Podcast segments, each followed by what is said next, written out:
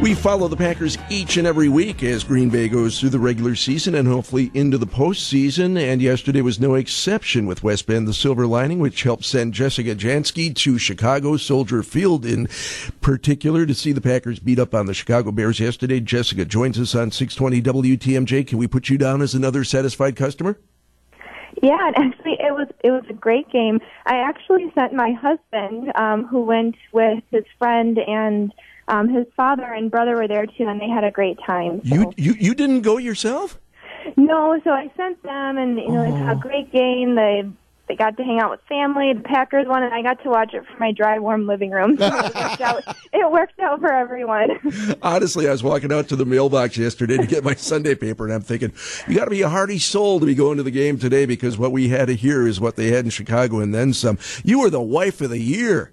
I think so, but yeah, we had a good time, so it was very great.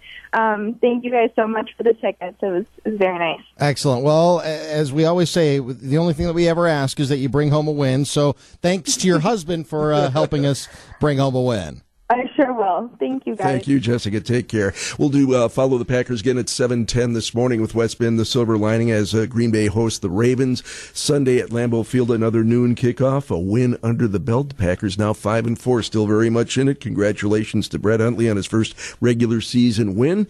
In uh, first uh, Packer not named Rodgers or Favre to win in Chicago at quarterback since Don Majkowski back in 1989. Wow. Yeah, fun fact. That goes back.